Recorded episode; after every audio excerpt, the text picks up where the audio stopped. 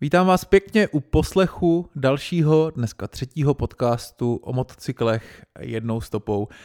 Dneska to bude znovu one man show, dneska to bude znovu bez somíka nebo bez nějakého hosta, jenom o mně, nějaký takovej ne úplně technický popis nebo ne nějaký technický povídání, spíš povídání uh, liričtějšího charakteru, o pocitech, o emocích, které motorky dávají, a to speciálně dneska to budu věnovat motocyklu jednomu a to je Triumph Scrambler 900 z roku 2015.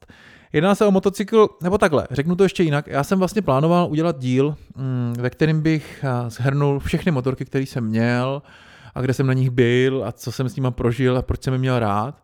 Ale samozřejmě, ačkoliv to není, hmm, nejsou to stovky nebo není to nějaký úplně extrémní číslo, tak samozřejmě těch zážitků a kilometrů, pocitů a emocí, které bych s váma chtěl sdílet, tady touto formou podcastu je hrozně moc. A tak jsem se rozhodl nakonec si vypíchnout některé modely. A, a jeden z nich, který můj život docela dost ovlivnil a formoval, a byl právě Triumph Scrambler 2015, 900, který jsem si koupil v Bratislavě právě teda v roce 2015. A co je zajímavé, tak uh, jsem se do něj tak zamiloval, že jsem za první, dá se říct, 1,5 sezóny uh, najel v jeho sedle, a ne úplně pohodlným sedle, 40 tisíc kilometrů. Přesně o tom si dneska budeme povídat, bude to prostě pro skutečný fanoušky mít tvorby jednou stopou, protože tady nebudou žádný veliký užitečný informace. Možná na konci si povíme o tom, co jsem na motorce měl za doplňky a jak se na ní vlastně jako jezdí a jaký na ní mám názor dneska a, a, a, a, možná i jak se mi líbí nástupce tady tohoto Triumph Scramblera, ale primárně, primárně to bude fakt o, o pocitech z ježdění a o tom, co člověk může na takový motorce zažít.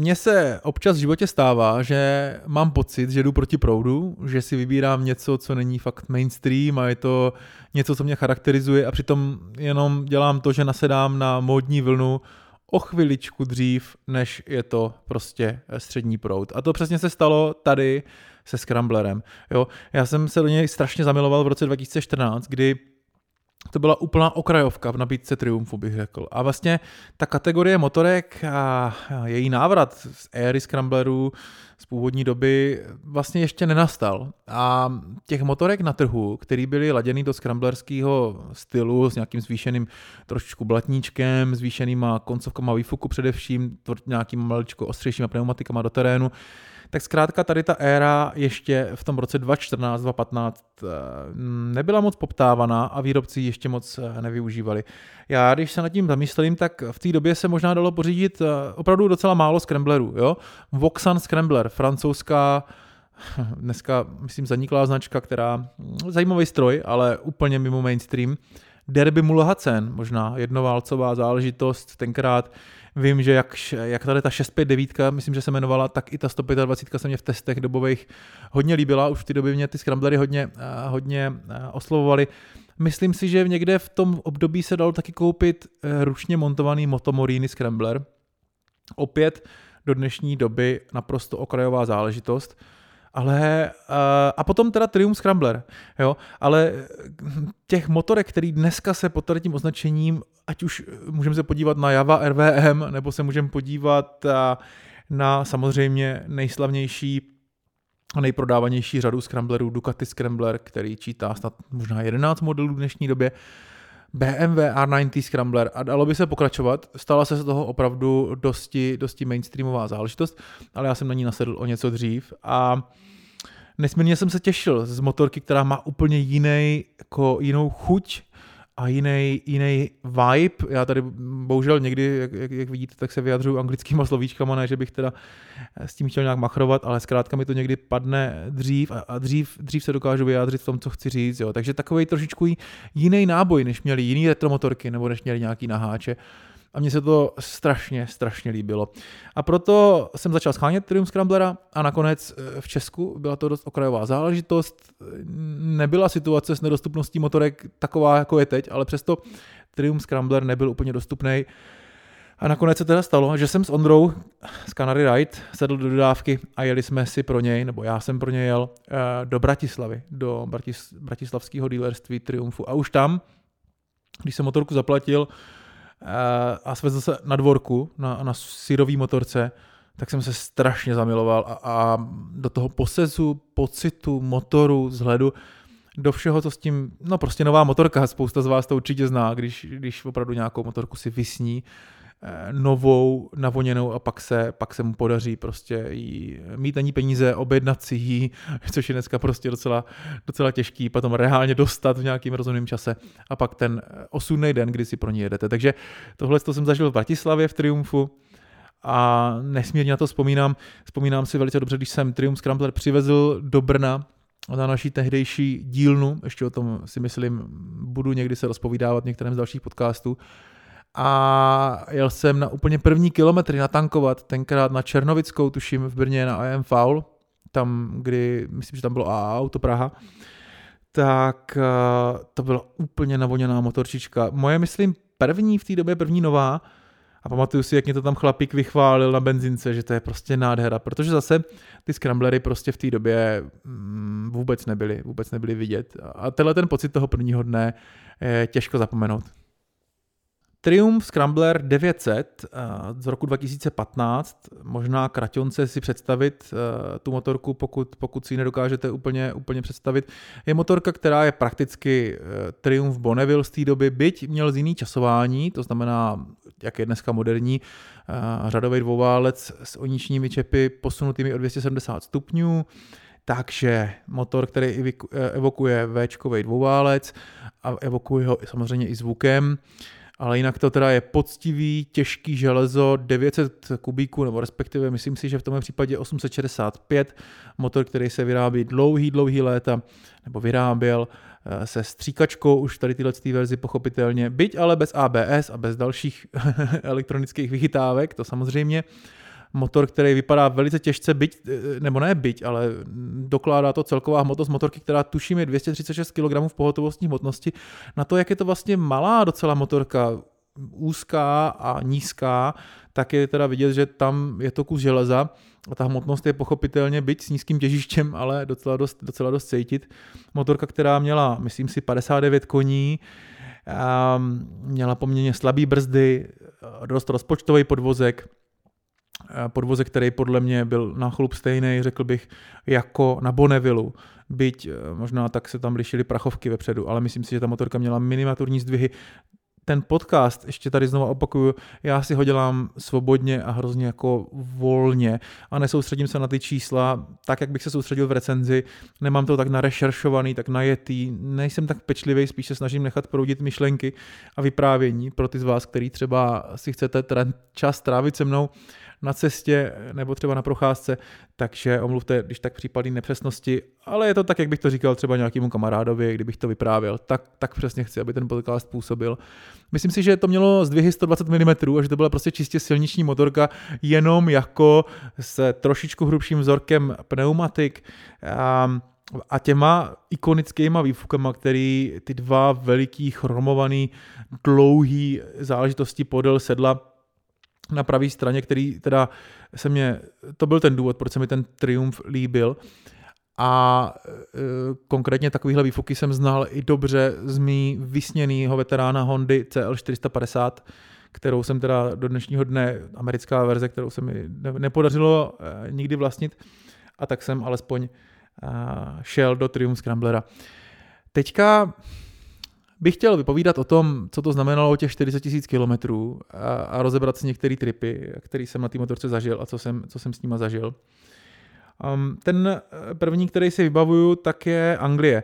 Já jsem vlastně uh, měl mm, tenkrát v rámci podnikání potřebu, potřeboval jsem jet do Anglie na měsíc, nebo možná na pět týdnů, zařizovat něco pracovního. Eh, konkrétně se jednalo o to, že jsem chtěl objíždět lidi, kteří jsou známí v mém oboru v marketingu, chtěl jsem je různě obět v jejich zaměstnáních, sejít se s něma v různých, eh, řekněme, barech nebo kavárnách v Londýně, případně zajet k ním domů okolo Londýna nebo Anglie, do různých místech a dělat vlastně takový výzkum, výzkum o tom, jak rádi chodí na konference. A zkrátka je to, je to nějak spojený s mým druhým, s mým hlavním zaměstnáním. No a udělal jsem si to hezký, takzvaně. A myslím si, že je to, je to, je to věc, kterou bych vám doporučil udělat si to hezký, když je to možný. Takže jsem si řekl, že to prostě udělám na Triumfu, jakožto původně samozřejmě britským výrobci a že si prostě pojedu na Triumfu do Anglie a budu tam měsíc se pohybovat v Londýně a budu se měsíc pohybovat po, po Anglii a užiju si to. Což jsem nakonec splnil, ten přesun po ose jsem jel asi dva dny, myslím si, že do Amsterdamu a pak, pak jsem pokračoval na loď, tak eh, pro mě nebyl vůbec v ničím problematický, přestože ta motorka samozřejmě není GSO, jo. takže eh, zavazadla, měl jsem tam top case, měl jsem tam 50 litrový vak za sebou, tak a myslím si, že ještě baťoch. Dneska už se doba trošku posunula u mě a docela nerad teda jezdím s baťohem plným věcí takhle na cestování, ale tenkrát mi to vůbec nevadilo, protože to nadšení z té motorky a toho, že si můžu jet svobodně na tom stroji, který nádherně navíc vypadá a ztrácí v tím pohodlí, ale, ale, ale pro, mě, pro mě prostě získává na, ty, na tom charisma, tak pro mě byl natolik silný tady ten pocit, že tady ta radost, že jsem prostě obětoval spoustu věcí. Takže přesun přes Německo po dálnicích eh, není, není, není nic moc, ale pro mě úplně super. No a zkrátka v Londýně na takovémhle stroji nebo obecně na motorce, to by vás možná mohlo zajímat, přeci jenom by tady bylo něco praktického v tady tomhle dílu podcastu, tak Anglie na motorce je docela specifická, hlavně kvůli vysoké kriminalitě. Já si myslím, že mám takový tušení, jak si čtu Motorcycle News eh, anglický, že se daří, nebo minimálně se zvyšují ty snahy uh, britské policie prostě ty gengy nějak chytat. Myslím si, že v tom hrajou roli i nějaký různý GPS senzory a nějaký různé formy aktivní ochrany. Ale, a taky, že ty tresty jsou podle mě docela dost přísný, ale minimálně v době, kdy jsem tam byl, což může být právě ten rok 2015, tak, eh, tak zkrátka Londýn byl považovaný i ze všech for a tak to jsem četl za velice, velice jako rizikový město, co se týče eh, ukradnutí motorky. A tím spíš takovýhle motorky, která nemá žádný, jako žádný alarm nebo žádný specifický systémy a je asi docela dost jednoduchý ukrást, tím spíš Triumph, který tam se velice rychle schová rozprodá na díly nebo cokoliv dalšího. Takže tohle to jsem celkem dost řešil. Motor, udělal jsem vlastně dvě věci. Za prvý jsem motorku měl pojištěnou, udělal jsem si nějakou prostě krátkodobou, krátkodobý havarijní pojištění s odcizením a vandalismem. A za druhý jsem si, měl jsem obrovský zámek a, a dával jsem si obrovský pozor, kde teda parkuju. Velice málo, kdy to stálo na ulici nějak díl. A v Anglii jsou vlastně po Londýně jsou parkovací domy, který některý z nich podporují motorku. Um, a jako možnost stání pro motorky, je to pod kamerou a myslím si, že tady takovýhle systém velkého zámku, eh, stání na takovémhle místě pod kamerou a ještě pojištění byl docela neprůstřelný eh, do jisté míry, nebo minimálně mi to dávalo klid spát a já jsem, eh, mně se teda nic za celou dobu nestalo. Specificky na takovémhle stroji, aspoň pro mě, každý má možná rád něco jiného, to je určitě pravda, ale minimálně pro mě bylo ježdění na Triumfu Scrambleru po Londýně, po těch kavárničkách a, a místech jako je Ace Cafe London, a nebo taky Bike Shed třeba, a což, je, což je fantastický místo, ze kterého mám na YouTube reportáž, kterou si můžete najít, tak, tak ježdění po těch místech a po těch kavárničkách a po těch řečnicích bylo pro mě... Hmm, velice, jako, jako to nejlepší, co jsem mohl udělat. Auto je tam úplně nesmysl, mohl bych tam samozřejmě pohybovat MHDčkem, výrazně, řekl bych, že pomalejc a s výrazně menším stylem a, a, a prostě ten celý pracovní trip, který byl na měsíc, kdy jsem se podíval i třeba do Brightonu, do Isle of Wight, když jsem měl prostě volný víkend, tak jsem si vyrazil do nějaký, do nějaký přírody v Oxfordshireu a podobně, tak se, pro, tak se prostě v pracovní věc se proměnila v něco, co bylo 50 na 50 zábava a práce a bylo to neskutečně pěkný. Tohle to byl trip, který mm, jsem zakončil tím, že jsem se potom vracel domů. Pamatuju si, že jsem dojel nějak na, tuším, mm, do Lucemburska, jestli to říkám správně, potom druhou, druhý den jsem dojel do Prahy, kde jsem spal v hotelu a e, tenkrát e, to se mi občas stává, to je taková moje vlastnost, který si tady přiznám, tak mám trošku problémy s klíčema a pamatuju si, že druhý den ráno, když jsem vyšel před hotel, tak jsem nemohl najít klíče. Načež teda Eh, jsme tenkrát byli ve velice úzkým a, a velice přátelským vztahu s Ondrou Vymětalíkem, myslím si, že to se dneska nemění, ale přeci jenom byl v Brně, a pracoval, nebo prostě byl často na naší dílně a já jsem mu říkal, ty Ondro, nemůžu najít klíč, jestli bys prostě byl jsem tam zoufalý, jestli bys pro mě nemohl jako zajet a přivíz mi druhý klíč. A samozřejmě to byla taková věc, co prostě na motorkách rádi řešíme, takže Ondra sedl na XR 13, tenkrát modrozlatý, že jo, a frčil za mnou do Prahy. Já jsem mezi tím klíč našel, pochopitelně, eh, jak to tak bývá. A, a zkrátka jsme se potkali u hotelu, tak jako tak. A možná jsem mu to ani neřekl s tím klíčem, aby nebyl, aby nebyl naštvaný, ale je, vlastně z toho pak vznikl skvělý výlet. Vznikl z toho historka, vznikl z toho skvělý výlet, kdy jsme potom jeli společně do Brna a spali jsme u jednoho známého v Lipnici nad Sázavou a prožili jsme v nějakým úplně punkovým prostředí někde na zemi a zažili jsme prostě docela kus pěkného, minimálně pěkného finiše výletu a já na to zkrátka rád vzpomínám.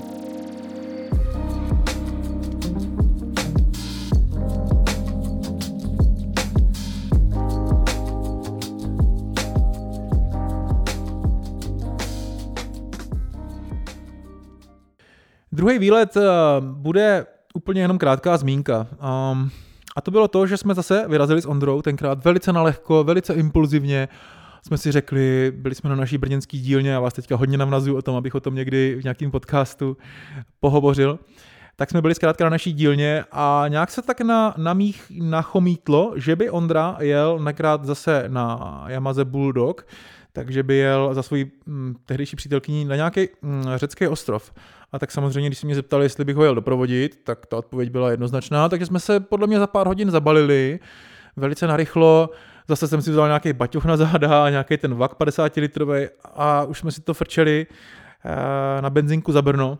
A potom směr Rakousko, Slovinsko, Chorvatsko jako chorvatským venkovem, kde si pamatuju úžasné zatáčky, Um, úžasný místa, kde jsme třeba spali, protože jsme jako nespěchali, to nebylo, že by tam Ondra musel být druhý den, myslím si, že to bylo i nějaký překvapení z jeho strany, tak jsme jako si to jeli třeba 4-5 dní, spali jsme na krásných místech, který, restaurace, opravdu pěkný, měli jsme štěstí na hezký místa, super stroje, oba dva dvouválce, tak jak to máme rádi. A nějaká ta offroad vložka, která samozřejmě mně připadala na Scrambleru, a ještě se k tomu dneska dostaneme, jako úplně v pohodě, protože jsem si myslel, že mám nějaký trošku offroadový stroj, Ondra na Bulldogu trošku nadával za offroad vložky, ale zkrátka a dobře, potom jsme je projeli až někde přes Makedonii, nebo pamatuju si na dvě noci v Sarajevu, potom Makedonii a někde u makedonsko-albánské hranice, myslím, že Ondru, Ondru nechal pokračovat vlastní, vlastní cestou a já jsem pokračoval zpátky na Triumph Scrambleru. Takže z tohohle z toho výletu jenom taková krátká zmínka, pamatuju si, že jsem potom si docela užíval cestu přes chorvatskou magistrálu. A to je místo, který si strašně rád svezu na motorce z Makarsky kolem Splitu a podobně. Byť samozřejmě je lepší ho je třeba v červnu, než, než, než přímo jako v červenci. Pamatuju si, jak jsem se tam zazávodil s nějakým místním chlapíkem, jsem místním klukem, který měl nějaký scooter Piaggio Beverly 300 nebo 500, ale jako hodně to tam uměl na těch zatáčkách, protože to byl jeho revír. A přesně to bylo takový to pozitivní, motorkářský, hezký, to, co prostě, proč to možná některý z nás dělá, to je náhodný, super setkávání, super borec, pak jsme si zastavili, Borcovi říkal, že vždycky sněl o Triumph Scrambleru, tak mě tam chtěl protáhnout, aby viděl, jestli to jako jede nebo nejede. A nakonec to i skončilo, takže jsem ho nechal svízt a byl z toho hrozně nadšený. Takže tohle to byl, eh, tohle to byla cesta, kdy jsem si pak ještě užil Slovinsko cestou domů a, a zase další trip, kdy jsem jako extrémně nelitoval eh, v té době, že, že nejedu na, na GSu, na multistrádě nebo na čemkoliv jiným a že si jedu na takovýhle krásný stylový motorce a, a rád na ní vzpomínám. Jak tady dneska listuju a svojí přípravou, kterou jsem si udělal pár bodů, tak to vypadá, že dneska to bude takovýhle pocitový za prvý a možná kratší podcast, což asi vůbec nevadí, že to nemusí mít prostě hodinu a půl, když není zrovna o čem mluvit, jako to bylo u, Hondě, u Hondy CBX 1000. A teď už bych se hnedka rozpovídal, hnedka bych, hnedka bych když, když se mi vybaví před, um, před očima, tak bych hnedka mluvil, protože už jsem se od té doby, kdy jsem natáčel první podcast, svezl a to svezení je naprosto fenomenální, naprosto impozantní ale pojďme netříštit pozornost. Aspoň jsem vás tak navnadil na nějaké první video o Hondě nebo nějakém dalším podcastu. A pojďme se věnovat tripu, který pro mě byl nejkrásnější a který možná opět bude mít nějaký praktický informace pro vás. který by se vám mohli hodit, který vím, že se na něj spousta lidí ptá. Protože tenhle ten trip byl v lednu roku 2016 eh, na Kanárských ostrovy po vlastní ose, nebo tak na půl, eh, přes Španělsko v zimě na tři měsíce na Kanáry. A bylo to pro mě jeden z nejhezčích zážitků v životě a určitě nejhezčí zážitek s tady tohletou motorkou. Cesta na Kanárský ostrovy po ose je věc, kterou jsem absolvoval tuším už třikrát. A je to věc, která je časově nesmírně náročná i finančně nesmírně náročná.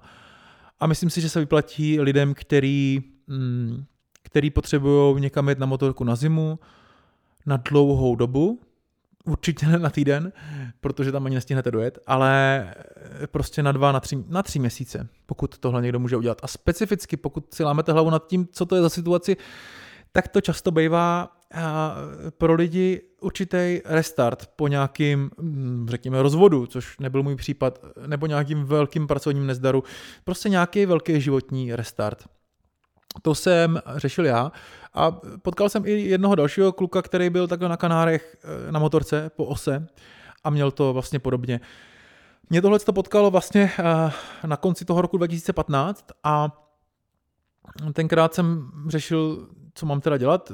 Nějak byly nějaký třeba osobní nebo pracovní eh, problémy nebo obojí a chtěl jsem si nějak vyčistit hlavu. A, a bylo mi jedno, že budu investovat opravdu hodně peněz a času do toho, do toho záležitosti. A nakonec teda padla volba na tohle, vzít Triumph Scramblera, opět, ve kterým jsem byl pořád ve špičce té lásky k té motorce a prožít s ní něco super. Naplánoval jsem si to tak, že mě taťka odvezl 25. ledna do Janova dodávkou, kde jsem ji složil. Vyjížděli jsme, tady odsaď bylo prostě sníh a minus 5 stupňů. V Janově už to bylo jako třeba 9 stupňů, už to bylo, už jsem se i svezl okolo Janova na té motorce, po místních kopcích tam trošičku, ale samozřejmě jsem čekal primárně na trajekt, který odjíždí večer do Barcelony. Není žádná cesta, jak by se dalo jet z Janova nebo nějakého třeba prostě blízkého přístavu přímo na Kanáry, nic takového, kromě možná nějakých výletních lodí čistě pro pasažéry, tak neexistuje žádný takový trajekt, jo, aspoň teda v době, eh, v tamté době a v době natáčení tady toho podcastu. Takže zkrátka eh, vzal jsem trajekt z Janova do Barcelony. Ten trajekt typicky jede večer a mm, při výjíždí třeba v 10 večer a někdy, mm, řekl bych, třeba kolem poledne je v Barceloně. A to byl můj případ 26. ledna 2016, to si prostě pamatuju, docela dost takhle přesně, tak kolem poledne se otevřela brána trajektu a já jsem si zrovna chystal, chystal ten svůj baťoch a nějaký ty, nějaký ty cajky na toho Triumfa, helmu. Dost, takových, dost taková punková výbava v té době ještě, žádný prostě velký řešení s bezpečností a nějakých prostě dalších záležitostí. Najednou se otevřela ten, ta obrovská brána toho trajektu a byly vidět palmy a bylo teplo, bylo třeba 18-19 stupňů, nádherný vzduch a myslím si, že ten otvor toho trajektu symbolizoval tu svobodu, která, která mě tam jako čeká. A, a všechny tady ty věci, které mi udělali nesmírně dobře, ještě speciálně v tady té mojí situaci a ještě speciálně díky tomu, že je sakryš půlka ledna, nebo prostě a něco, kdy já tu motorku prostě u nás v Česku nevyužiju. Mimochodem, dneska natáčím 2. dubna a ano, byl tady týden, kdy bylo opravdu krásně, všichni víme, ale prostě teď je zase venku sněží a je minus jeden stupeň a mě to teda dost leze na nervy, takže kdo je na tom stejně, zvedněte ruku. A já se zpátky přenesu do té nádherné atmosféry Barcelony, která byla prostě, mm, nebyla tropická, bylo to prostě 18-19 stupňů a svítilo slunce, ale byla prostě, byla hřejivá, byla tam spousta energie, lidi byli prostě krásně oblečení a, a lehce oblečení a všichni prostě trávili jako možná nějaký ten víkendový den na pláži, kde prostě hráli různý, já nevím, házeli si frisbee a tak prostě najednou to bylo úplně jiný svět. A to samý v první restauraci, kde jsem, nebo kde jsme si dali nějaký úplně strašně šťavnatý salát a bylo to prostě úplně plný vláhy a energie. Aspoň mi to tak připadalo v tu chvíli. Bylo to prostě něco neskutečného. A, a, a, a spolu se mnou tam byl eh, můj oblíbený triumf, a potkal jsem tam nový kamarády, Ondra mi tam vlastně domluvil nějakého jeho známého, který mi tam provedl po městě, takže potkal jsem, potkal jsem nový lidi a zkrátka Tohle to bylo moc krásné. Já jsem potom měl asi pět nebo šest dní na přesun na přístavu Huelva nebo Cadiz. To jsou dva přístavy, ze kterých jezdí trajekty na Kanárské ostrovy. A, takže to je jediná možnost, jak si můžete najít prostě trajekt z Kadizu do Huelvy. Ten trajekt stál nějakých 200-250 euro jedna cesta s motorkou, jeden člověk motorka. No a jede zhruba 48 hodin. A k tomu se ještě teďka dostaneme, ale nejdřív mě tam čekala asi tisícikilometrová trasa na ten trajekt, což vůbec, tady to byla prostě typická cesta je cíl, jo. Tady prostě jsem v Španělsku a bylo krásně takže se dalo jenom vybrat, jestli si člověk pojede podél pobřeží, jakože Valencie, Alicante, Malaga, anebo pojede středem, někde kolem třeba Madridu. Já jsem teda jel podél toho pobřeží, protože jsem takový docela fanatik, co se týče lásky k moři a chtěl jsem se prostě kochat tím výhledem. Byť samozřejmě nějaký, mm, nějaký odbočky směrem trošičku do vnitrozemí, do, do vnitrozemí a do zatáček jsem si udělal. A užíval jsem si teda pět dní neuvěřitelné svobody, klidu, silnic, který bych prostě v Česku možná našel tři kilometry nějakého takového úseku, ale tam to bylo furt a furt a furt a dalo se, spoustu z vás Španělsko zná a, a mělo tu možnost na motorce, ale to bylo prostě a to bylo nekonečný set zatáček. Je možný prostě krutit zatáčky na dobrým úseku, když se člověk trefí hodiny a hodiny a hodiny a hodiny a hodiny od nevidím do nevidím a jenom se tak zastavit prostě na kafíčko, nebo tenkrát jsem si, možná jsem trochu kouřil, tak jsem někde na nějakým jako super epickým výhledu si zastavil na cigáro, kafíčko, možná nějaká bageta, kterou tam jsou docela posedlý pečivem, takže dost často prostě, když jsem scháněl něco k jídlu, tak to bylo, tak to bylo prostě nějaký pečivo. Ale na tohle to teda, na tohle to velice rád vzpomínám. Těch cest, který asi jde zvolit španělském, je, je spousta a já jsem to jel třikrát, takže jsem i volil některé jiné cesty. Um, nicméně přibližme se ke trajektu, který tuším tenkrát jsem měl z města Cadiz a to už jsem trošku znal. Ten trajekt byl asi docela dost podobný, možná trošku menší než ten, co jede eh, Barcelona, eh, Barcelona Janov. Nicméně eh, Nicméně tohle to už jsem znal. Co, co, co jsem neznal, tak bylo to, že to prostě trvá dva dny. Jo. 48 hodin, některý možná 38, některý 52, ale, ale v průměru jako dva dny. Jo. A taky v té době, dneska se to změnilo, ale v té době taky byl absolutní nula mobilního signálu a absolutní nula Wi-Fi nebo internetu. A, což musím říct, že byl další střípek do mozaiky toho, jak nádherný jako restart a možnost prostě se, se nějak prostě úplně zreformovat, to ve mně jako způsobilo. Dění na té lodi je, je docela fantastický, nebo minimálně v té době bylo. Jela tam skupina velice podobně naladěných lidí, spousta surferů, surfařů, spousta jako svobodomyslných lidí, spousta jako rodin, které jedou na nějakou dosti jako dlouhou, dlouhou dovolenou spousta lidí, která od někoho utíká. No, myslím si, že, nebo od něčeho, myslím si, že je docela podobná charakteristika, co bychom našli u hostelů, a tím, že tam jste dva dny bez signálu a bez mobilu a musíte mít, dneska je to nepředstavitelný, jo, protože prostě písničky musíte mít stažený a stejně se Spotify je trošku problémy vydolovat, když jste prostě úplně offline. Ale to jsem tam měl vyřešený a čas utekl nádherně, měl jsem spoustu nápadů, eh, lehával jsem prostě nahoře na střeše toho, toho trajektu, kde prostě se člověk opaloval, poslouchal si prostě písničky, jaký má rád a jenom se prostě na všech stranách, kam se podíval, tak se prostě, tak se prostě vlnilo moře eh, modro-modrý a bylo to prostě fantastický. Eh, byla tam plná penze, která byla poměrně dost jako bohatá na takové lodi, a takže to bylo vlastně takový trošku jak pobyt na hotelu. Um, byli tam fajn lidi, dokonce ty lidi se začali jako kamarádit za tu cestu, takže spousta lidí tam potom hrála deskové hry nebo nějaké karty a taky jsem tam našel nějaký známý, ne že bych dneska s nimi byl v kontaktu, ale bylo to zkrátka jako by velice příjemný. No nicméně samozřejmě člověk se pak začne už těšit na tu svoji destinaci, což byl tenkrát přístav v Las Palmas de Gran Canaria, místo, kde o možná rok později, nebo tři čtvrtě roku později, Ondra založil teda svůj Canary Ride, svůj jako půjčovnu motorek.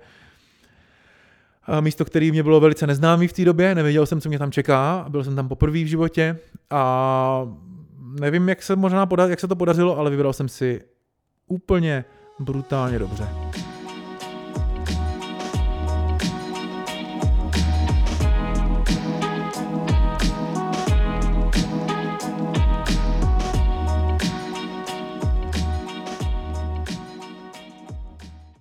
Kanárské ostrovy čítají asi sedm hlavních ostrovů a každý z nich je sice jiný, má jiný klima, což je myslím docela dost dobrý, ale každý se vyplatí objevit a objevovat a vracet se tam. Um, jezdíme s nima trajekty, ty nejkratší vzdálenosti jsou hodina, takovýma ultrarychlejma trajektama, ze kterého vám bude špatně a opravdu nekecám, když třeba řeknu, že 40% lidí na tom katamaránu se tam pozvrací.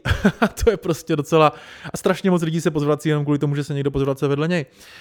Um, tak to je krásný povídání v dnešním podcastu. Každopádně eh, v některých případech to může trvat třeba 5 hodin, ta nejdelší trasa, nějakým tím pomalým trajektem.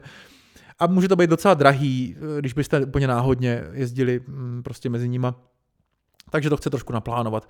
Každopádně eh, je jich tam tuším teda, že sedm a já jsem za tenhle ten můj trip eh, objevil eh, hlavně čtyři, což teda primárně byla Gran Canaria, Tenerife, La Gomera a La Palma. A teda musím říct, že um, do dneška to víme, je to prostě obrovský ráj, Ondra má velice dobře si vybral to místo. Um, a mně se to jako extrémně líbilo. Opět bych říkal to stejné, to znamená hostely, noví lidi, nový prostě městská pláž Las Palmas, která má asi 3,5 kilometru a prostě je fantastická na, na, na procházky a rozjímání ať už o životě jako celku, anebo prostě jenom se ráno probudíte, jdete se projít eh, tam a zpátky a, a napadne vás spousta věcí, tak tohle to opravdu miluju. Nicméně v té době, jak říkám, nebyl tam Ondra, nebyli tam žádný známí, takže se to postupně objevovalo, bylo to všechno strašně neznámé, já jsem byl samozřejmě o dost mladší.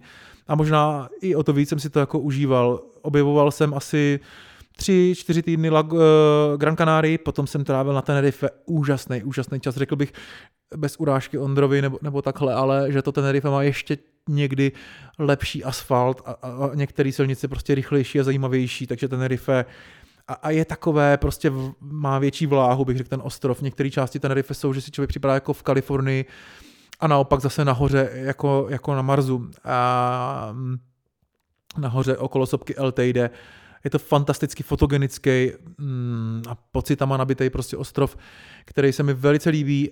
Um, a je zajímavý, jak ty Kanáry můžete prožít úplně jinak, když byste jeli cestovkou, eh, nějakou známou prostě cestovkou do hotelu na jihu ostrova a neměli vůbec možnost si tam takhle dojet nebo se tam jezdit na motorce, tak zažijete úplně podle mě a většina lidí, co jede takhle s cestovkou na jich, možná jede na výlet autobusem, potom někam do nějaký prostě výstavy kaktusů nebo někam, ale když si to prostě můžete takhle projíždět svobodně, a to teda na Tenerife je co projíždět fakt, jo, ať už ten sever, severní cíp nad, nad hlavním městem, anebo naopak Maska zase na západ, na jeho západě, ale, ale je tam toho prostě spoustu. Tak to bylo fenomenální, zažil jsem tam nádherný týden na jednom jako surf hostelu, kde jsem se prostě, kde se grilovalo, dělalo se prostě spousta, spousta super jako lidí, spousta super zážitků a do toho samozřejmě vždycky venku stojí fantastický charakterní pro mě v té době velice jako dvouválec, který prostě čekal na každou, na každou projížďku a na to, abych ho vytáhl někde na snídani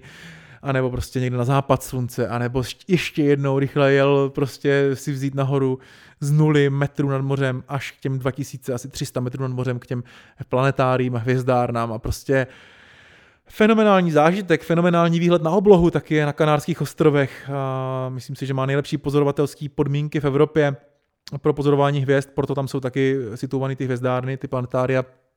Nicméně to bych zase trošičku odbočil. Lagomera, ostrov, který už je mnohem, mnohem méně jako mainstream, než třeba tady tyhle ty dva.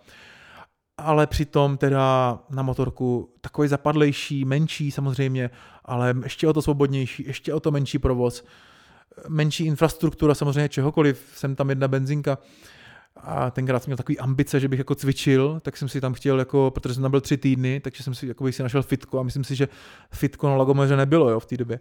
Takže to bylo, tak, takže od té doby na Trus nechodím asi, ale každopádně jako Lagomera se mi strašně líbila, tam jsem bydlel v takovým eh, úplně zase ne v hostelu, ale úplně v takovým zapadlým domečku někde úplně v horách, jo, kde jsem si prostě nakoupil na týden, kafe jsem si prostě, na, jsem si tam lel a, a, a, a byl jsem, bydlel jsem jak v džungli, jo, prostě bylo to všechno tak strašně zelený a fantastický. Hodně jsem chodil na treky, hodně jsem jezdil na té motorce, ta Lagomera byla tak svobodná, co se týče třeba offroadu, což by the way, Tenerife je taky, Tenerife má dokonce legální trasy na offroad, Hmm, mají tam nějaké podmínky na to, že nesmíte mít drapáky, aby se asi nějak jako neníčila půda, ale mají tam prostě nějaký vzorek, nějaký, nějakou, nějaký prostě limit vzorku, a jinak tam jsou rega, legální, udržovaný jako offroad stezky pro čtyřkolky a motorky. A to na Lagomeře tuším není, nebo nebylo, ale bylo to velice svobodný, člověk si tam mohl prostě dělat, co chtěl, nikoho nepotkal. A do toho prostě takový pocit jako těch tropů, jako to se mi velice líbilo. Nádherný jaro na Lagoméře. Byl jsem ještě na La Palmě, ale tu jsem tenkrát úplně tak neobjevil, protože tenkrát mě nějak úplně odešly destičky a zrovna na takovém ostrově, který tu infrastrukturu měl úplně nejmenší, takže jsem nakonec týden čekal na destičky, protože byly úplně, na, úplně nad ranc a nějak jsem to teda podcenil a, a nakonec, myslím, že se to sešlo s tím, že jsem byl i na té Palmě týden nemocný, tak jsem strávil jako někde na hotelu nebo na nějakém ubytování, čekání na destičky, čekání na uzdravení. Byť La Palma je, a neplíst jako Las Palmas, jakožto řekněme hlavním městem Gran Canaria, tak La Palma je hm, další, opět menší, ale další ostrov, který jako pro mě byl obrovsky, obrovsky zajímavý, nádherný na motorku. A možná zajímavější než ty, než ty velký profláklí, jo. Prostě bylo to něco jiného. A mám o tom video, eh, takže když si na YouTube napíšete jednou stopou La Palma, tak tam mám krásný video, co jsem tam zažil potom ještě, ještě potom v budoucnu na Yamaha Tenere 700.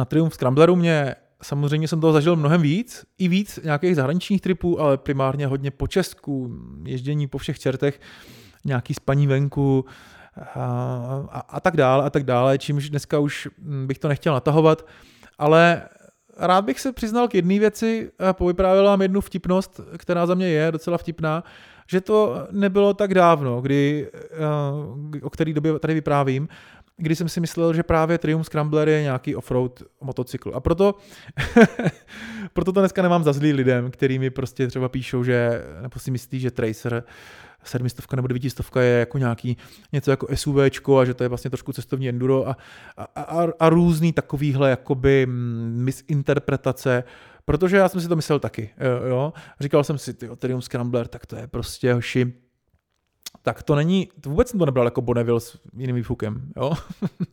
Bral jsem to jako prostě, měl jsem tam hrozně často TKC 80 a nejenom kvůli vzhledu, prostě, jo, ty kontinentály, tvrdý offroadový jako pneumatiky a říkal jsem si, to je prostě, vůbec jsem tomu nerozuměl. Nechápal jsem, že ta váha je debilní, 235 kg pohotovostní hmotnosti a že zdvihy a podvozek je poddimenzovaný a mojí váhu už na silnici, na tož potom prostě, abych tady s tím dělal nějaký offroad. Samozřejmě, že to jde, ono to jde jakoby poměrně na každý motorce, byť jenom třeba úplně blbě a byť třeba riskujete zničení toho stroje, což se možná k tomu dostanem, ale ale když tomu prostě věříte a máte to rádi, tak dejme tomu. Ale prostě samozřejmě na všem ostatním, co má trošičku offroadovější vlastnosti, tak to dává mnohem větší smysl. Nicméně nas, nas, naskytla se taková situace, že byl nějaký flat závod, jako se tomu říkalo, um, na Slovensku, pod Bratislavou. A já se dneska nespomenu, jak se to jmenovalo, ale byla to neskutečně krásná akce, strašně jako pro mě tenkrát. Hm, asi něco jako Classic Wheels měli, měli nějaký prostě závod, uh, organizovali, ne závod, no vlastně závod, taky nějaký jako offroadový. Tak, něco podobného se dělalo na Slovensku, byť ta trať teda nebyla vůbec náročná, bylo tam pár sko- skočků jako maličkých, pár prostě takových hupů pár zatáček, prostě nebylo, nebylo to fakt jako nic, nic extra, takže tam byli různí borci i na možná ještě trošku méně offroadových motorkách, byť já jsem to tam bral strašně vážně, protože jsem prostě věřil, že mám motorku, která je offroadová a která má devítistovku. A hoši, do dneška na to vzpomínám, zase totální punk, tyjo, kožená bunda, otevřená helma, sluneční brýle, klasický setting roku 2015 a Pamatuju si, že tam pak byla nějaká jako tréninkovka, kdy, kdy tam přede mnou jezdil, jezdil nějaký kluk na, na KTM 450, bych řekl, nebo na nějaký prostě vyloženě, jako na nějakým vyloženě enduru. A já jsem se na něm prostě pověsil na tom Triumph Scrambleru a jenom jsem se díval na jeho zadní kolo a jenom jsem prostě jel, co to šlo, furt plnej. prostě to bylo vyvátuju si, že je to taková kravina tady ta historka, jo. Jakože tam bylo 20 lidí všeho všudy, ale pamatuju si, když to trošku budu zveličovat, jo, tak prostě oni na nás nemohli oči nechat, nebo vlastně mohli. prostě jsme byli úplně totálně středem pozornosti, jak jsem se snažil jako, eh, aby, aby se mě neutrhla ta, ta KTMK a držel jsem se úplně, že na centák a jel jsem za ním a vlastně jsem si říkal, že ho dám, což vůbec na ty trati ani nešlo. A neustále moje druhá jako taková v té době úplně dětská představa o motorkách, že jsem si říkal, tak on má ale jednoválec a já mám jako dvouválec a on má jako čtyři pade a já mám jako devítistovku a já mám točák dvojnásobný a, a tak dále. U koní se to samozřejmě trošku zašlo mm, jako sekat tady tahle mm, tady tahle moje hypotéza, tam to začalo trochu padat na hlavu, tím spíš u hmotnosti, znovu říkám 235 kg železa, debilní podvozek, který dneska ještě v tomhle podcastu budu trošku mluvit o vlastnostech její motorky a zkušenostech prostě jako maličká recenze, tak ten podvozek prostě měl 120 mm, tuším zdvihy, ne možná míň, a na, mej, na mojí hmotnost, no prostě úplná kravina, ale přesto jsem tam letěl, lítalo všude bláto, lítala hlína, na skocích jsem letěl, že mě to připadalo, že jsem ve vzduchu asi 8 vteřin, což samozřejmě, když jsem se pak díval na videozáznam, tak to vypadalo jako jedna vteřina. Každopádně připadal jsem si ten bodec mi neujel na té KTMC, to si pamatuju, možná to byla nějaká sranda, ale um, odvezl jsem si z toho nějaké ocenění a myslím si, že to pro mě byla uh, prostě byla to strašná prča a byla to zároveň hrozně doba omylů, kdy jsem si prostě myslel, že Triumph Scrambler je něco, co může, co může jet nějaký tady uh, offroadový závod. No a i jedna veliká zkušenost, protože jsem si tady tyhle ty, uh, akce, řekl bych, i když to nemůžu říct na 100%, ale myslím si, že to tak bylo, odvezl ohnutý rám podsedlový, hej. A možná kroutíte hlavou, jak je možný, že vůbec někdo jako já vyprávím takovouhle prostě historku, která zní, která zní No zvláštně, ale každopádně přesně se to stalo. Je to Scrambler a pokud někdo považuje Scrambler motorku za nějaký ostrý offroadový náčiní a nedej bože váží přes 100 kg a nedej bože s tím bude někde skákat, tak já jako nevím, jak to bude mít Bavorák, nevím, jak to bude mít Ducati, ale třeba Triumph, ještě když má takovýhle jako hloupý dva tlumiče zadní, který prostě moc netlumí, tak je možný, že to tam, že to tam prostě se podlomí, ta podsedlovka a to se přesně stalo mně. Jo, docela blbý problém, samozřejmě v Triumfu mám s tím takovou věcí jako nepomůžou, nebo u dealera, uh, pochopitelně a je to jako asi vidět, že jsem tu motorku používal používal ne způsobem, který bych měl a naštěstí mě z tady toho problému vysekalo Vintage Garage, což byla jediná firma, kterou jsem, neříkám, že je jediná v Česku, ale je jediná, kterou jsem já byl schopný najít, kluky, který vlastně dneska distribuují hlavně Royal Enfield a další značky. A vím, že to byli šikovní motoráři, kteří opravovali Harley a dělali prostě složitý operaci na motorkách eh, víc než jenom výměnu oleje. A, a ty nakonec si vzali moji motorku teda na servis, v vozovkách na servis, na, na tady tu velkou opravu. A odborně ten rám srovnali, ty držáky vlastně těch tlumičů zadních a motorka potom pokračovala dál. Tolik pasáže o mých zážitcích s tady tohleto motorkou. A jo, já jsem ani o ní nestihl natočit žádný video a, a asi se to v budoucnu už nestane, takže si tady uděláme ještě kratoučkou recenzi, kdy bych chtěl povyprávět o některých zkušenostech s tou motorkou, aby pokud třeba na ní přemýšlíte, tak abyste věděli, co čekat, kromě toho, že když budete skákat mm, nějaké takové skoky s takovou hodností, tak možná nedopadnete dobře. Nicméně, motorka, jak jsem říkal, má, je známý, že Triumph, Scrambler a, a Bonneville z tady téhle doby má rozpočtový tlumiče, myslím si, že především ty zadní jednotky jsou prostě fakt to nejlevnější, co tam šlo dát. Na druhou stranu, um, začínajícímu jezdci to nemusí být tak, tak jako strašně znát. Je to nepohodlný, jo? nepohodlná kombinace sedla a tady tohohle tlumení, je to primárně jako nepohodlný a samozřejmě potom má člověk pocit, že se to prostě vlní při rychlejší jízdě, ale eh, mě to nedělalo až tak velký problémy. Um, prostě jsem tu motorku bral taková, jaká je. Ale dobrá zpráva je, že na Triumph se prodává specificky na tyhle ty Scramblery nebo na tyhle ty Bonneville se prodává opravdu nepřeberný množství jako věcí od strašně moc e-shopů a výrobců a můžete si prostě říct, že tu motorku celou předěláte, že hliníkovou nádrž nebo takovou makovou nádrž, takový fuky horem, spodem, dva, zleva, zprava takový podvozek, takový kola, takový motor, můžete tam dostat 12 motor, můžete dostat prostě mm, jako spoustu koní z toho. Takže těch možností, co s tou motorkou jde dělat, je veliká, veliká spousta, což je, myslím, docela pěkný argument při nákupu. Já jsem i hodně těch úprav udělal, konkrétně brzdy, který s mojí hmotností, anebo když jsem prostě jezdil rychle a když jsem, a když jsem třeba jezdil ve dvou, tak ten dvoupístek vepředu nějaký Nissin taky nepatřil k tomu nejlepšímu. Podobně, jestli byla kritika u té motorky, tak to byl podvozek a, a, a druhé straně, na druhý, na druhý pán ty brzdy. Takže jsem měnil brzdy, koupil jsem si krásný jako značkový Brembo kit, kde vlastně jsem měl obrovský 320 kotouč vepředu a potom nějakou, nevím, 300 vzadu nebo něco 280, ale obrovitánský kotouč vzadu a čtyř pístky, jo. Čtyř pístky vpředu vzadu, jo. Takže to byla docela zajímavá věc. E, nějaký, nějaký brzdy původem a tuším z Ducati Monster, Monster ten brzdič, devítistovky. Takže krásný zlatý Bremba jsem tam koupil tenkrát si za tisíc euro, tady tenhle ten set předek zadek, a to brždění se teda jako neskutečně zlepšilo. Ta motorka nejenom, že zlepšilo, to posunulo úplně do jiné galaxie.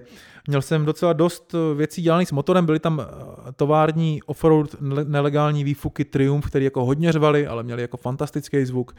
Měl jsem nějak odpojenou lambda sondu, měl jsem tam sání, eh, offroad mapu plus pět koní, bych řekl. Měl jsem silnější převod, a ta motorka byla, eh, jako v ta, měla jsem ještě nějaký padáky, zvýšený řídítka, jiný řídítka, zvýšený stupačky, vlastně spoustu, nějaký větší klín pod motorem, chránič, nebo prostě mřížka, chladiče, oleje, spoustu takových úprav, který jsem některý dělal s tím offroadovým viděním toho světa a některý samozřejmě motoricky, který člověk prostě dělá, protože chce, aby to mělo trošku větší šťávu.